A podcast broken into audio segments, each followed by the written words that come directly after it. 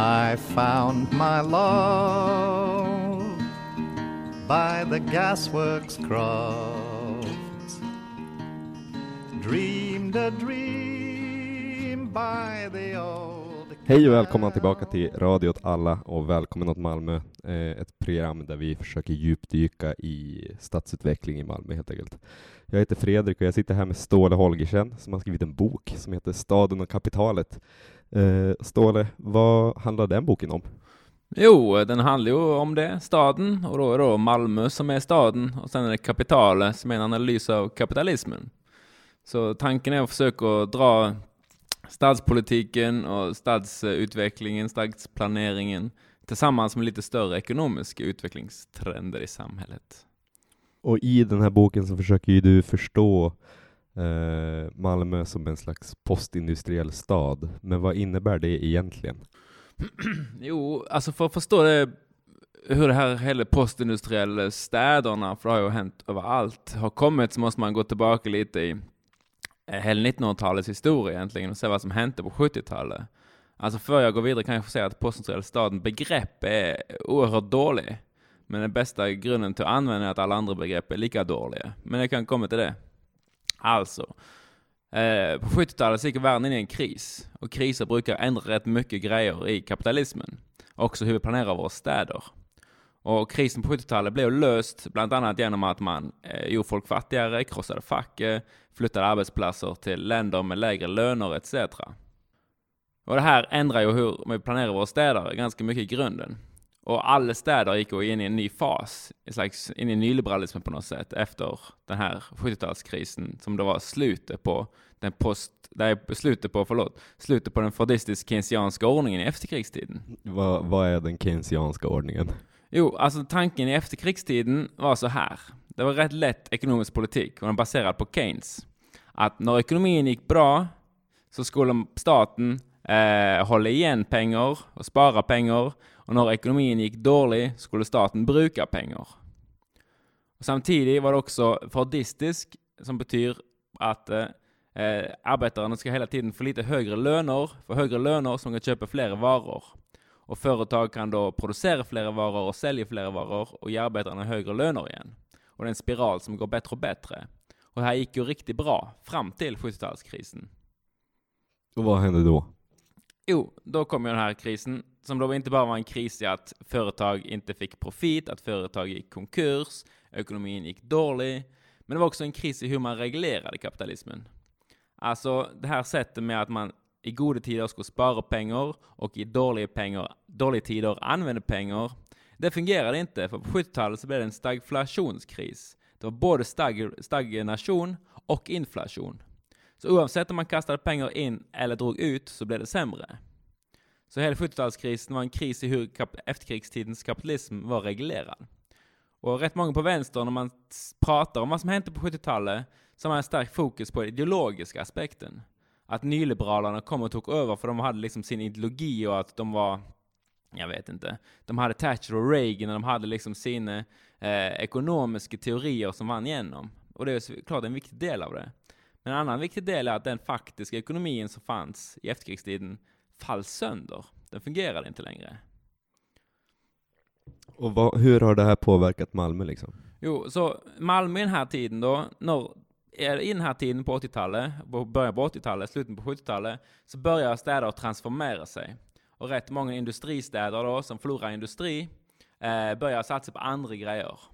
Eh, som då samsvarar med den nya ekonomin, den nya nyliberala ekonomin på olika sätt. Eh, och det finns många sätt, olika sätt att göra det på. Några städer fokuserade på finans, som då Frankfurt eller London. Eh, några städer fokuserade på eh, turism, andra städer fokuserade på, rätt många fokuserade på kultur, eh, etc, etc, events, etc. Men Malmö valde i början att inte gå över till en ny form för stadsplanering. Man valde att hålla fast på industristaden ganska länge. In till det då eh, fall sönder på början på 90-talet fullständig. Eh, som kanske många av lyssnare i Malmö vet så, ett, så hållt ju då Chipsvarv till till 1980, Chipsvarvet till till 1986. Alltså Kockums då alltså? Kockums ja, precis. Och sen Eh, eller Svenska Varv då. Det blev förstatligade i 79 till 86.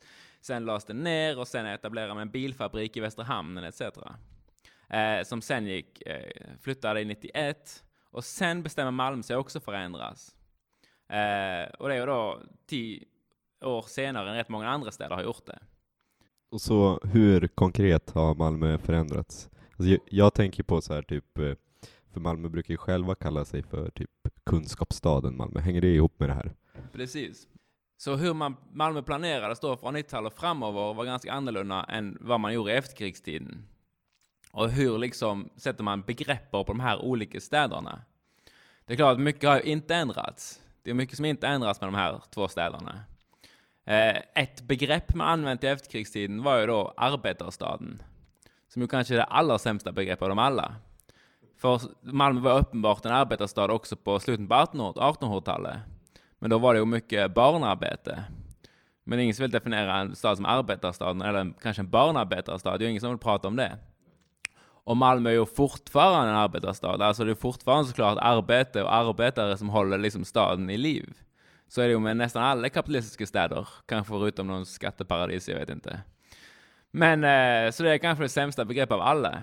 Men ska vi förstå varför Malmö blev kallt arbetarstad så måste vi kanske också se på genus eh, och etnicitet. Att det var vita arbetarklass män som var symboler på arbetaren. Och att de då grejer att definiera staden efter sitt, eh, sitt mönster. Så det är ett dåligt begrepp. Eh, och sen Malmö pratar ju själva, Malmö stad pratar om att arbetarstaden gick över i kunskapsstaden. Men det är heller inget bra begrepp. Alltså Lund är ju en kunskapsstad. Malmö, tyvärr. Men vad är liksom tanken med kunskapsstaden? Nej, ja alltså det är att attrahera tron på den nyliberala andan är att man behöver något annat än industri som kan dra ekonomin. Eh, och det kan vara finans, det kan vara turism, det kan vara events, men, eller då kunskap i sig. Och det är olika grejer som spelar in. Antingen att kunskap för till innovationer och att det skapar smarta människor som kan lösa grejer på olika smarta sätt. Eh, I tro på att eh, ja, man blir jätteinnovativ av att plugga på universitetet.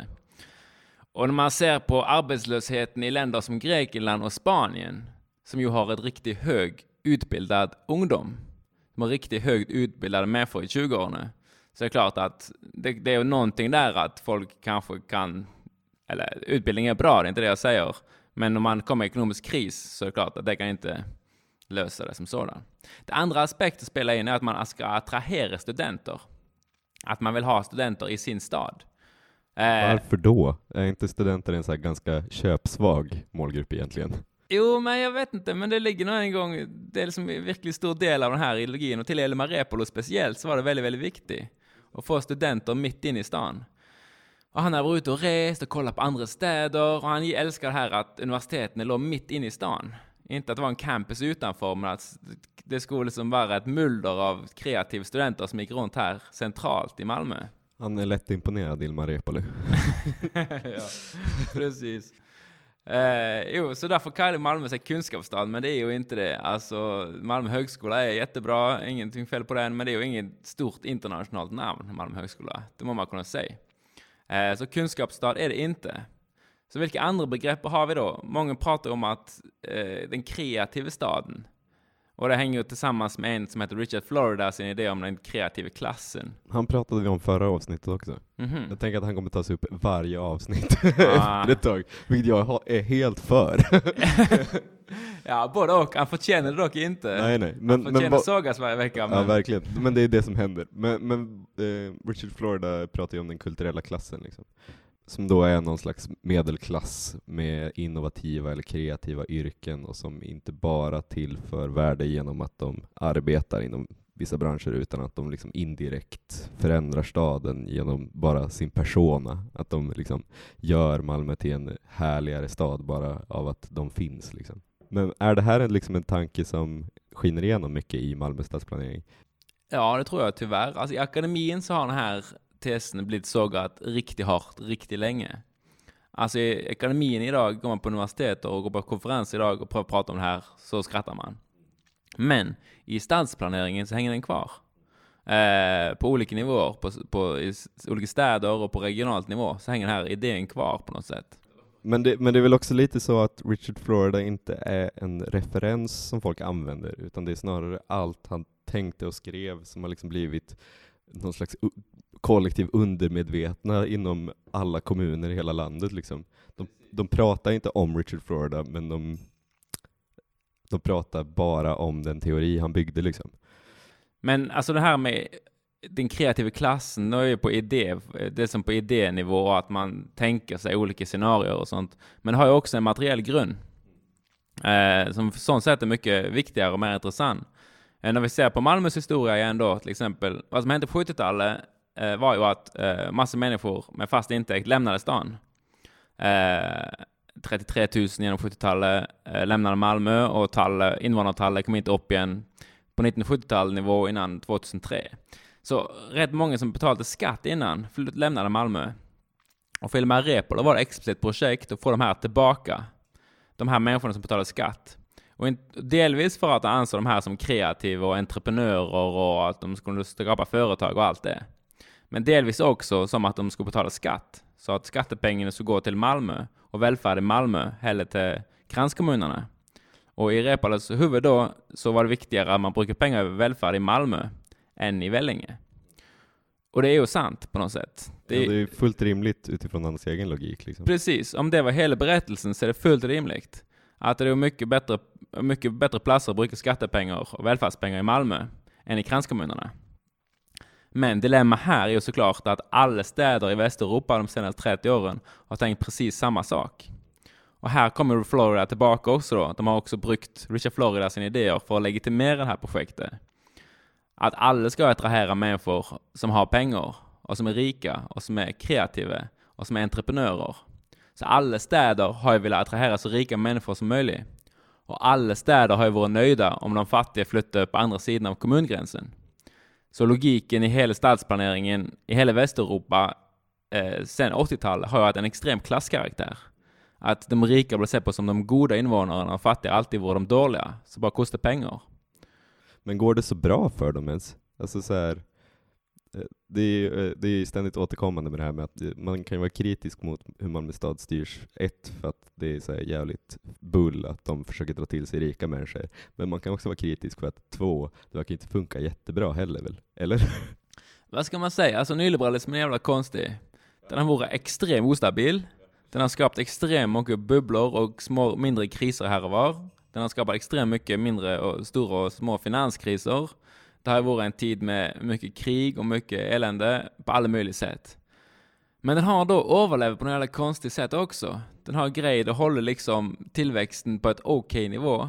Sämre än efterkrigstiden, men fortfarande på 2-3 procent. Och den har grejat liksom att hålla systemet gående på något sätt. Eh, på trots av alla sina kriser och bubblor och allt möjligt. Inte minst genom ackumulation genom frarövning. Ja, det finns olika sätt att ackumulera kapital såklart. En ting är bara att exploatera sina arbetare och sen tjäna profit och sen gå vidare. Men kapitalismen verkar också behov av att få nya injektioner av kapital på olika sätt. Och här har då eh, David Harvey, baserat på eh, Rosa Luxemburg och Marx, kommer begreppet ackumulation genom, sen på svenska, fra, Fråntagande. fråntagande. Det låter inte helt naturligt när du säger det. Kära lyssnare, förlåt min svenska. Jag är bara en liten norrman som försöker så gott jag kan att prata svenska här. Eh, jo, alltså det kan man då göra på olika sätt som inte är den klassiska exploatera arbete, men att ta nya sektorer in i kapitalismen. Eller regelrätt ta pengar från folk.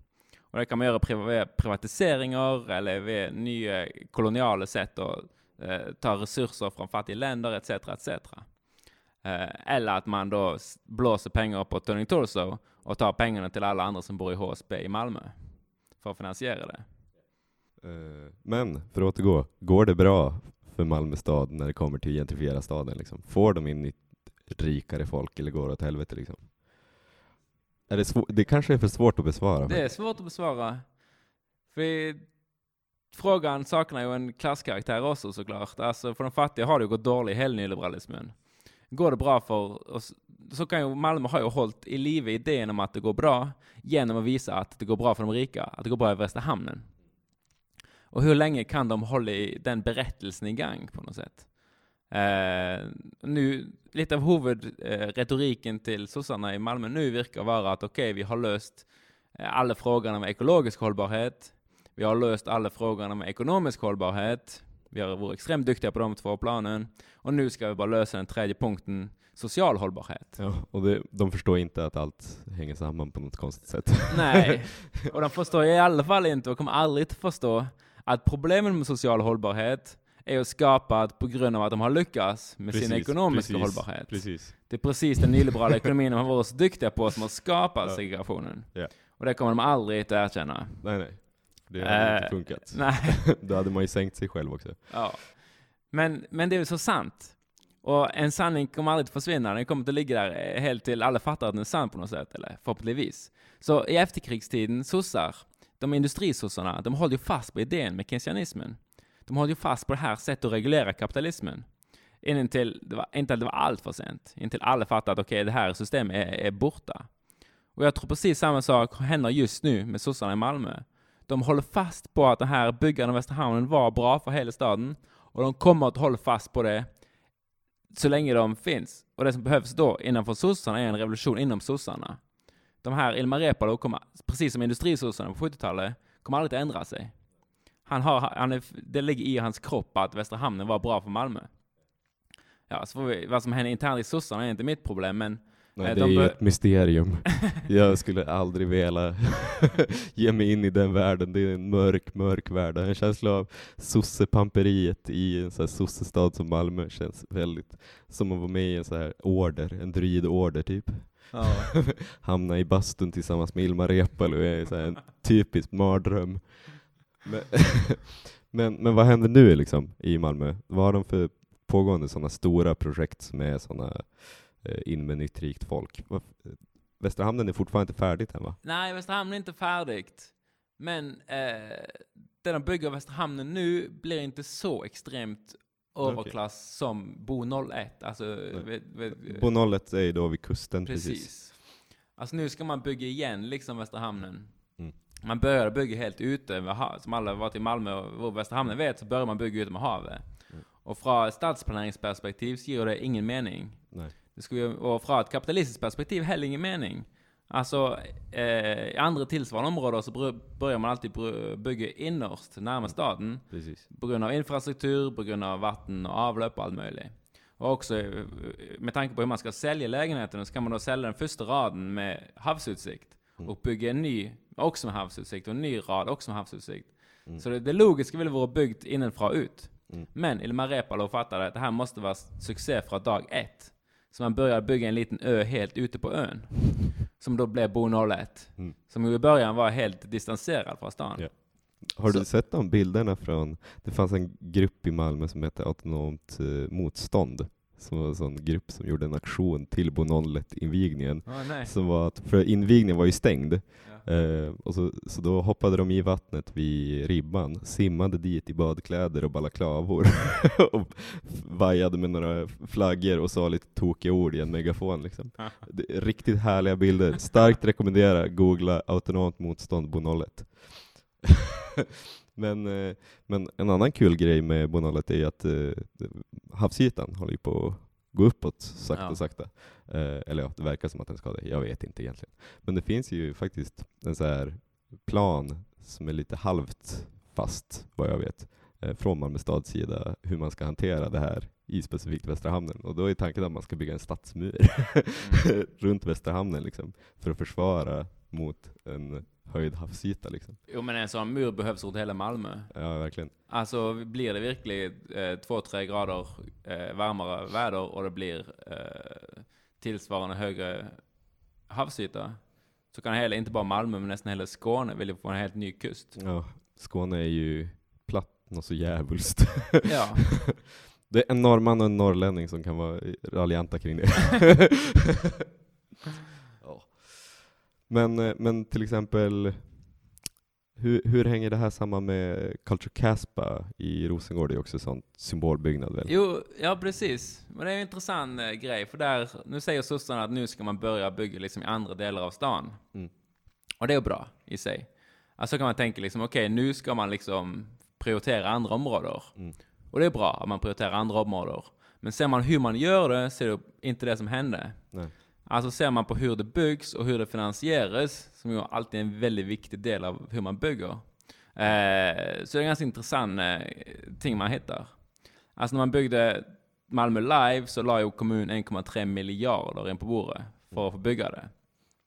Och när man ska bygga Culture Cashby i Rosengård då, så privatiserar man ju Mm. folks lägenheter. Typiskt exempel på ackumulation genom fråntagande. Precis, precis. Också ett typiskt exempel på klasskaraktären till stadspolitiken i Malmö. Mm. Det är så tydligt. Att hela tiden ska man hjälpa och finansiera de rika för att det gynnar alla. Mm. Men man ska aldrig göra någonting för de fattiga för det är bara en direkt utgift. Ja. Och det är också, ja, det är också definitionen av hegemoni, hvis vi följer Mm. Nikos Polanza då, den grekisk-franske eh, filosofen, statsvetaren. Alltså en, eh, eh, själva definitionen av hegemoni är om att göra någonting för en grupp och då få det till att framstå som att gjort någonting för alla. Mm. Och det är precis det som har varit grundläggande i, i Malmös stadspolitik. Man har byggt för de rika i Västerhamnen och försökt förklara att det gynnar alla. Mm. För det skulle ju eh, sippra ner pengar till alla. Ja, det har ju varit myten sedan så här 80-talet. Precis, Trickle down politics. precis. Ja, Har ju aldrig funkat heller liksom. Nej, tvärtom. Det trycker ju upp. Alltså prioriterar Ja. man de rika så prioriterar man de rika. Ja. Då får de det bättre.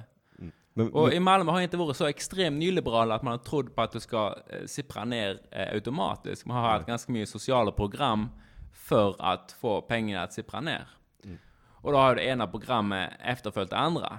Det var en rad sociala program som ska skapa ett socialt hållbart Malmö. Men hela tiden så är ju premisset fast. Mm. Att vi prioriterar först de rika och sen ska man försöka att, att hjälpa de andra genom olika välfärdsprogram liksom, och projekter. Och det har aldrig fungerat. men vi har ju tangerat det lite, att det här med att den här nyliberala ordningen är lite döende känns det som. Eh, och i din bok så presenterar ju du, vad är det, fem olika, nej fyra, Tre. Och i din bok så presenterar ju du ett antal riktningar som du tänker att eh, kapitalismen kan gå för att ta sig vidare. Vilka är det? En av dem är ju fascism. Fast Ja. Det, ja. Alltså, först, låt mig först förklara då att jag menar att nyliberalismen är döende. Mm. För det är inte alla som håller med om det. Nej. Eh, och det beror såklart på vad man menar, med nyliberalism. Mm. Eh, så jag pratade med, med David Harvey om det här i Uppsala för några veckor sedan. Skryt. Ja, Jag pratade lite med David Harvey. ja, ja, ja David, eh, vi var på bar. Ja. Vad pratade du och David Harvey om? Han menar att nyliberalismen inte är döende. Och jag menar tvärtom. Så vi satt där och drack öl och bråkade om det här. Det här är kaxigt något så jävligt. Och mucka med David Harvey. Men alltså hans argument är, och det, det håller inte. Jag tycker hans bok om nyliberalismen är riktigt bra, för han sätter fokus på det materiella i nyliberalism och Och inte det är ju A Brief History of Neoliberalism. Precis. Väldigt bra bok. Ja. Och det han ska göra nu framöver är att skriva en ny version av den, som basically säger ett nytt förord som säger jag hade rätt. Och sen ska han... eh, Också kaxigt. ja. I alla fall. Eh, och han menar då att nyliberalismen är definierat av att de rika får det bättre på bekostnad av de fattiga. Mm. Att, när han säger att nyliberalismen är ett klassprojekt. Mm. Och så länge de rika tar för de fattiga och de rika blir rika på de fattigas bekostning så har fortfarande nyliberalism. Mm. Men det är en extremt bred definition. Mm. Då är all kapitalism som inte var mellan 1945 och 1973 typ, är nyliberalism. Mm. Och jag tycker det är så brett begrepp att det blir helt eh, ohanterbar- ohanterbart. Mm. Det vi pratar om där är ju basically kapitalism. Ja. Eh, så i min förståelse av nyliberalism så måste vi snävra det lite in. Och den här idén, och idén om liberalism finns i nyliberalism. Det är klart att den tron på att staten skulle försvinna, det var ett skämt. Det var ingen som egentligen trodde det. Nej. Att staten alltid var där, att det är auktoritärt och allt det, det har funnits där. Men tron på eh, global, ekonomisk globalisering, tron på eh, handelsavtal mellan länder, eh, så kallad frihandel, eh, tron på privatiseringar och allt det här har varit definierande element av nyliberalismen. Och att centralbanker ska vara autonoma eller oavhängiga, så kallat oavhängiga, har varit en väldigt viktig del av det. Mm. Och det tror jag faller sönder nu. Och argumentet mitt där då är att 2008-krisen, eh, 2008-krisen var en kris i kapitalismen som kom att ändra kapitalismen i grunden på samma sätt skett som eh, 30-talskrisen och 70-talskrisen. Mm. Men den är inte löst än. Så vi, har fortfarande, vi är fortfarande vid begravningen kan man säga, säga till nyliberalismen. Mm. För det vi såg i 2008 var ju att det var olika, det var en komplex grej, men någon av de faktorerna som spelade in var att det var extrem bostadsbubbla, det var mycket skulder, eh, det var en stor finanssektor som hade lösrivit sig från produktiva sektorn, eller inte lösrivit sig, men tagit extremt mycket makt på bekostning av produktiv sektor, eh, etc. Och de här faktorerna är precis samma idag och ännu mer. Mm. Alla de här eh, faktorerna som ledde upp till 2008 är, finns fortfarande idag och är starkare idag. Det är en större bostadsbubbla, det är mer skulder, finanssektorn är ännu större och bankerna har precis lika stora bonusar som innan. Mm. Skillnaden är att den stora, eh, eller den viktigaste verktyget för att reglera kapitalismen under nyliberalismen var ju reporäntan. Och vad är reporäntan? Och reporäntan är ju den räntan som staten sätter för att låna ut pengar till banker och som banker då på sätt och vis förhåller sig till på olika sätt. Och här styrte ju nyliberalismen, eller stater då, han, eh, sta, eh, centralbanker, eh, på lite samma sätt som efterkrigstidens keynesianism som vi pratade om. När ekonomin gick bra så skulle man eh, sätta upp rep, reporäntan, eller räntorna, och när det gick dåligt kunde man sänka dem. Så kunde man stimulera ekonomin när ekonomin gick sämre. Och det gjorde man ju precis 2008. Man sänkte ju räntan från 4%, 3%, 2%, 1% och nu i två år har vi haft minusränta i Sverige. Och det betyder att när då alla de här faktorerna som ledde upp till 2008-krisen fortfarande finns kvar så vill det komma en ny, det vill spricka på nykrisen, man har inte löst problemen som fanns innan 2008. Mm. Men huvudverktyget för att reglera krisen, alltså räntan, det huvudverktyget har man använt. Mm. Det är brukt. Det är gone. Och det finns ingen längre någon verktyg som kan hålla liv i nyliberalismen. Och där faller nyliberalismen. Är min tes. Så vi Men- lever alltså i det här nyliberalismen som en zombie liksom, som vandrar efter sin död. Men, men vad hände sen, Ståle? Precis. Vad hände sen? Den stora frågan. och sen är det såklart eh, extremt svårt att säga vad som hände sen. Det är framtiden vi pratar om, vi kan inte veta. Nej, Men vi kan precis. prata om det ändå, för det är viktigt för oss som kämpar för en bättre värld och Ja. prata lite om var vi ska, hur vi, hur vi kommer oss dit. Och man kan tänka sig olika alternativ. Olika riktningar kapitalismen eller världen kan ta. Och som du nämnde, jag skrev om då tre olika alternativ i boken. Och ingen av dem är... Jag skrev det här för ett år sedan, för två, ett år sedan. Och eh, då skrev jag inte fascism som ett alternativ. Nej, nej, just det.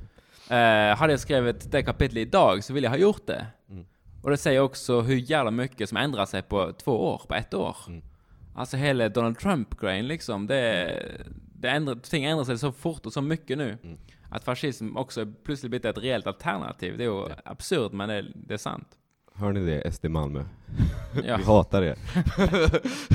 men, vilka är de tre då? Så, Eftersom jag försöker tre olika alternativ. Det första är en slags eh, åter, man fortsätter återstramningspolitiken. Man försöker lösa krisen genom att göra arbetarklassen ännu fattigare. Mm. Eh, Att man riktigt får lägre och lägre löner så att företagen börjar gå med profit genom att få Mm. riktigt låga löner. Och man fortsätter privatisera. Och den här riktningen är basically att vi alla blir som i dagens Grekland. Mm. Alltså riktigt fattiga. Och att det ska på något sätt lösa eh, kapitalismens kris. Eh, och det är svårt att se för sig att det kan gå, men inte helt omöjligt heller. Många på vänstern tror att det som är bra för arbetarklassen alltid är bra för systemet som, i stort. Mm. Men det är ju inte sant. Kapitalismen kan må jättebra, Ja. kapitalismen som system, av att folk blir fattigare. Så det andra alternativet är en slags keynesianism. Att staten börjar att investera och man går tillbaka till Keynes idéer, eh, stora statliga investeringar. Och det här kan också hända i en grön anda, en grön keynesianism. Och det är här, lite här Corbyn är, och lite här Just. Vänsterpartiet också är. Att man ska investera liksom i järnväg och i miljövänliga bostäder. Eh, och personligen tycker jag det är bra. Det behövs. Men det finns två stora problem med den här riktningen. För det första är det inte alls säkert att det löser krisen. Nej. Stora keynesianistiska investeringar löste ju inte krisen på 70-talet. Tvärtom, det gjorde det bara sämre. Mm. Så om man skulle göra det och eh, det inte skulle lösa krisen skulle bara stater få ännu mycket mer skulder. För det andra så har vi då en dubbelkris nu. Det är inte bara en kris i ekonomin men också en kris i ekologin. Mm. Som gör att eh, oavsett hur man löser den ekonomiska krisen och får tillbaka tillväxten, så vill ju ökad tillväxt också drabba miljö. Ja, det är ju själva tillväxten som är problemet. Liksom. Precis. Vilket tvingar oss att tänka på alternativ nummer tre. Mm. Som jag kallar ek- som jag är bland de som kallar det ekosocialism. En ekologisk socialism. Som är ett samhälle utan då kapitalism och utan tillväxt. Och det är såklart den stora frågan. Hur etablerar vi det och hur kommer vi oss dit? Men jag tycker det ändå finns några, det, det du kallar ekosocialism, liksom, det finns ändå några exempel på olika försök till det i alla fall. Typ Barcelona exempelvis så sker det balla grejer just nu. Eh, och sen kan man ju ta Kurdistan där också. Även om eh, ekologin lite där har fått sättas eh, i baksätet till fördel för att det är inbördeskrig. Liksom. Mm. Men med de orden om eh, framtiden, om ekosocialismen eh, och det nyliberala vandrande liket så får vi väl säga hej då. Eh, och så ses vi nästa vecka, eller när nästa avsnitt kommer, ingen vet. Dirty old town. Dirty old town.